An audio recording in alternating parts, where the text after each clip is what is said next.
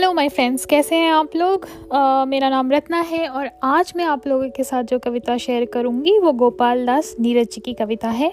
uh, Gopal Das Neeraj ji भी भारत के Hindi literature के काफ़ी प्रसिद्ध कवि रहे हैं और उनका जन्म जो है इटावा डिस्ट्रिक्ट के उत्तर प्रदेश के आ, में हुआ था।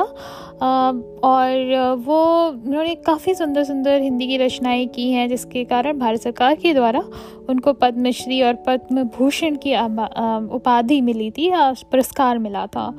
तो आज की जो कविता है वो उनकी ही रचना है जो मैं आज आपके साथ डिस्कस करने वाली हूँ। और प्रेजेंट करने वाली हूँ।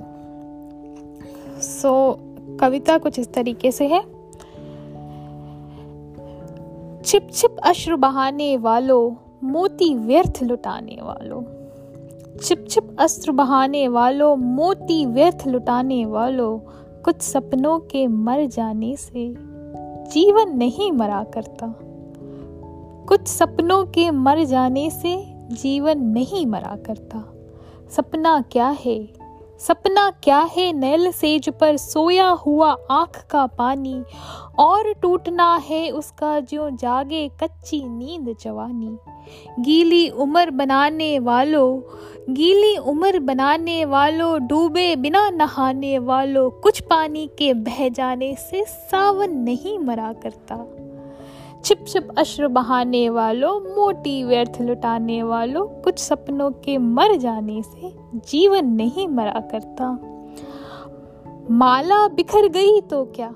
माला बिखर गई तो क्या? खुद ही हल हो गई समस्या। आँसू गर नीलाम हुए तो समझो पूरी हुई तपस्या।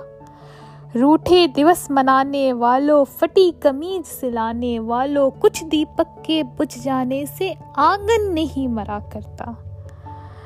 छिप छिप अश्र बहाने वालों, मोती व्यर्थ लुटाने वालों, कुछ सपनों के मर जाने से जीवन नहीं मरा करता।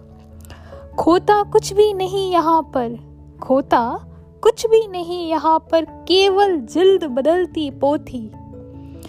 केवल जिल्द बदलती पोथी जैसे रात उतार चांदनी पहने सुबह धूप की धोती।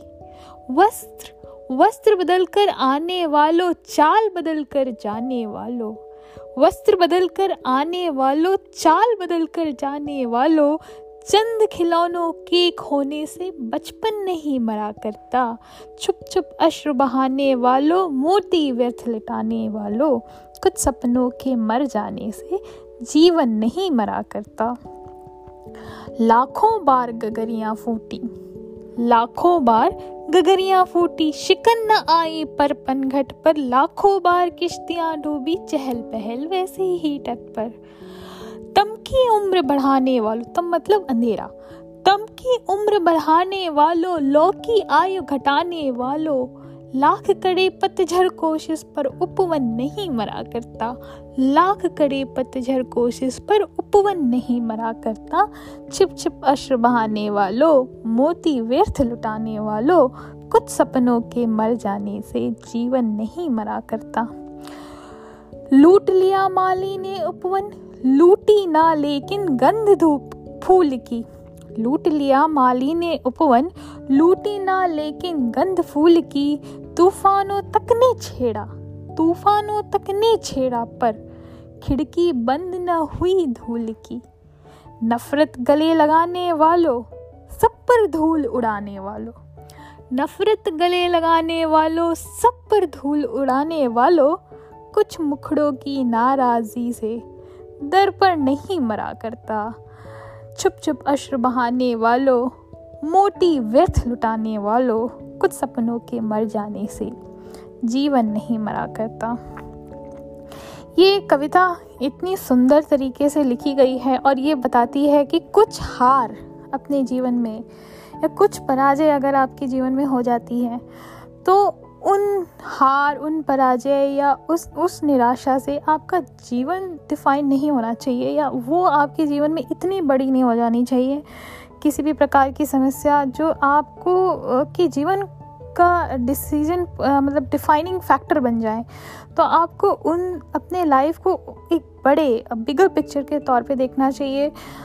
छोटी मोटी या कुछ समस्याएँ जो कि सबके जीवन में आती हैं सभी के जीवन में कोई ना कोई प्रॉब्लम आती है। तो उसको उसको हैंडल करके करने का हुनर हम सीख लें और हमें पता हो कि हमारी ज़िंदगी इन सब समस्याओं से ऊपर उठ के बहुत बड़ी है।